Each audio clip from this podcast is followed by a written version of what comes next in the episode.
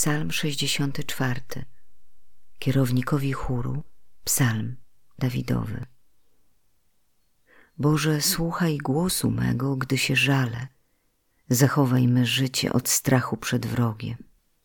Chroń mnie przed gromadą złoczyńców i przed zgrają występnych. Oni ostrzą jak miecz swe języki, a gorzkie słowa kierują jak strzały, by ugodzić niewinnego z ukrycia – z nienacka strzelają, wcale się nie boją. Umacniają się w złym zamiarze, zamyślają potajemnie zastawić sidła i mówią sobie, któż nas zobaczy i zgłębi nasze tajemnice. Zamach został obmyślony, ale wnętrze człowieka, serce jest niezgłębione.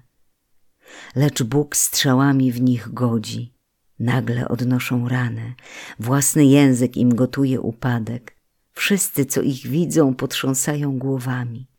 Ludzie zdjęci bojaźnią sławią dzieło Boga i rozważają Jego zrządzenia. Sprawiedliwy weseli się w Panu, do Niego się ucieka, a wszyscy prawego serca nim się chlubią.